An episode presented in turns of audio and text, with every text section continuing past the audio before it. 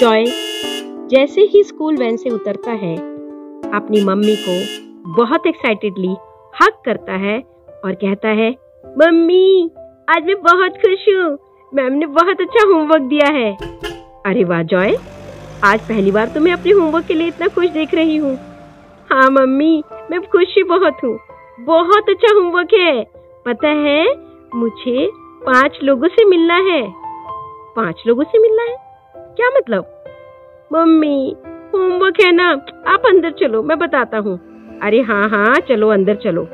दोनों अंदर जाते हैं और जॉय कहता है, मम्मी, मुझे कल पाँच लोगों से मिलना है और पता है उनको हक करके मुझे कहना है have faith do good be patient and I love you उसकी मम्मी थोड़ी देर के लिए सोचती है और फिर कहती है, अरे वाह, जॉय ये होमवर्क तो बहुत अच्छा है। हाँ मम्मी, मैं भी बहुत खुश हूँ। कल संडे है ना? मैं पापा के साथ जाऊँगा। हाँ हाँ ठीक है बेटा। शाम तक का इंतज़ार नहीं कर पाता जॉय बहुत बेसब्री थी उसको आज पहली बार अपने पापा के घर वापस आने की। जैसे ही शाम को डोरबेल बजती है, वो ज़ोर से चिल्लाता है, मम्मी, पापा आ गए! और फिर जैसे ही दरवाज़ा खुलता है, अपने पापा को कस के हक करता है पापा पापा, पता है? आज ना, मेरी मैम ने मुझे बहुत अच्छा होमवर्क दिया है। आप मुझे ले जाओगे ना वो होमवर्क पूरा कराने के लिए? अरे हाँ हाँ क्यों नहीं? बता ना बेटा, क्या होमवर्क दिया है? पापा, मुझे पाँच लोगों से मिलना है और उनको मुझे कहना है have faith do good be patient and I love you ये कैसा होमवर्क है? वो अपनी पत्नी की तरफ़ देखते हैं, वो उनको इशारे से कुछ समझाती है। और फिर ये लोग सो जाते हैं। लेकिन आज जॉय की आँखों में नींद कहाँ? वो तो बहुत एक्साइटेड था अपने होमवर्क को पूरा करने के लिए। किसी तरह करवटे बदल बदल कर दिन निकल जाता है उसका। और अपने पापा को उठाता है, पापा पापा, उठो उठो ना पापा, देखो दिन निकल गया, उठ जाओ। अरे हाँ जॉय, आज संडे है बेटा। नहीं पापा, उठ जाओ, जल्दी उठो, मुझे मेरी मैम का होमवर्क कंप्लीट करना है। बेटा, थोड़ी देर में चलते हैं ना हाँ हाँ चलेंगे। पापा, जल्दी उठो ना। और बच्चे की जिद के आगे उनकी एक नहीं चलती और वो उठ जाते हैं। दोनों तैयार होकर गाड़ी में बैठते हैं। उसके पापा डिसाइड करते हैं कि मॉल लेकर चलता हूँ।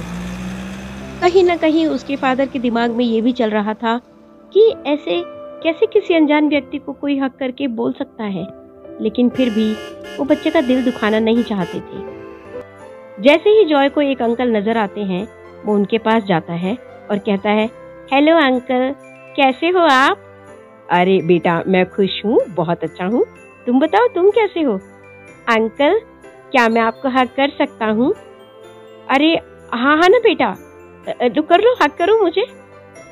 जॉय उस शख्स को हक करता है और कहता है uncle have faith do good be patient and I love you थोड़ी देर के लिए शख्स सोचता है और उसकी आँखें भर आती हैं।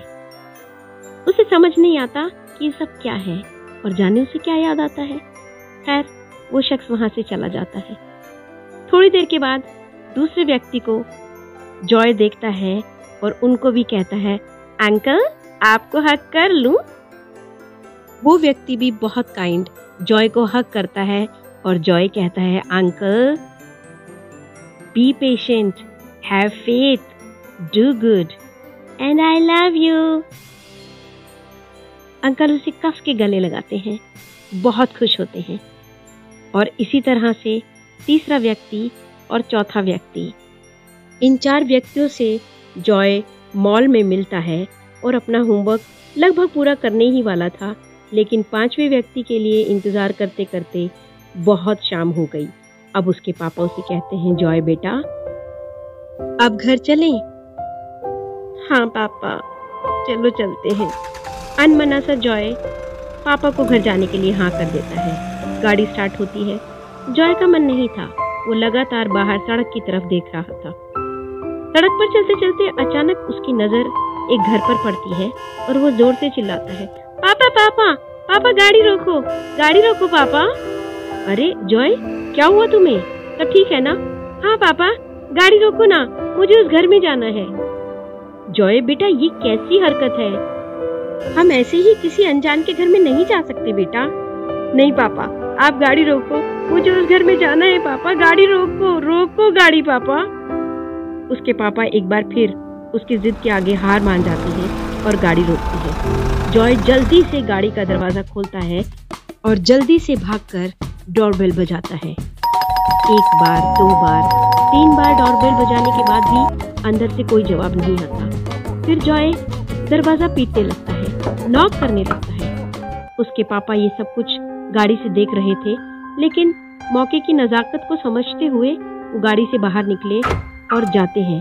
समझाते हैं, बेटा, चलो।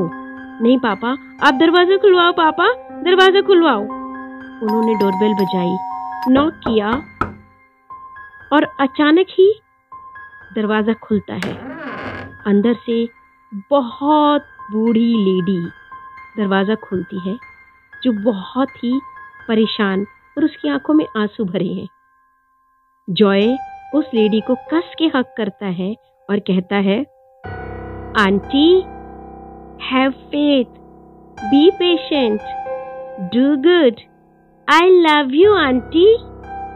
और आंटी उसकी बात सुनकर फफक के रो पड़ती है। बहुत ज़ोर से रोती है और उन दोनों को अंदर आने का इशारा करती है। जॉय के फादर को समझ में नहीं आ रहा था कि वो क्या करे। वो लेडी उन दोनों को एक कमरे में लेकर जाती है, जहाँ का नज़ारा देखकर जॉय के फादर हैरान रह जाते हैं। वो लेडी उन्हें बताना शुरू करती है, बेटा, मेरा इस दुनिया में कोई नहीं है। मुझे कोई हालचाल पूछने नहीं आता। आज अपनी ज़िंदगी से तंग होकर मैं अपनी ज़िंदगी खत्म करने जा रही थी। ये देखो, फांसी का फंदा। अभी मैं इस फंदे को डालकर गले में आत्महत्या करने ही जा रही थी कि अचानक से मैंने सोचा कि चलो देख लेती हूँ, कौन है दरवाजे पर? और दरवाज़ा खोला तो मैंने इस बच्चे को देखा। मुझे यकीन हो गया। मैं भगवान का विश्वास खो चुकी थी। मुझे क्या हक है भगवान की दी हुई ज़िंदगी को इस तरह खत्म करने का? मुझसे बहुत बड़ी गलती हुई। आज मुझे यकीन हो गया कि भगवान है। मुझे ऐसा नहीं करना चाहिए था। मैं मैं इस बच्चे की बहुत शुक्रगुजार हूँ और मुझे ऐसा लगता है कि भगवान ने इस बच्चे को मेरी ज़िंदगी बचाने के लिए ही भेजा है। उसके फादर रो पड़ते हैं। उस लेडी को गले लगाते हैं। बहुत प्यार करते हैं। बहुत आशीर्वाद देती है वो लेडी उन्हें। और अब उन्हें समझ में आता है कि ये होमवर्क से किसी की ज़िंदगी कैसे बची। हम सबकी ज़िंदगी में ऐसा कई बार होता है। हम सोचते हैं, ठीक है यार, अपनी ज़िंदगी खत्म कर देते हैं। नहीं जीना अब।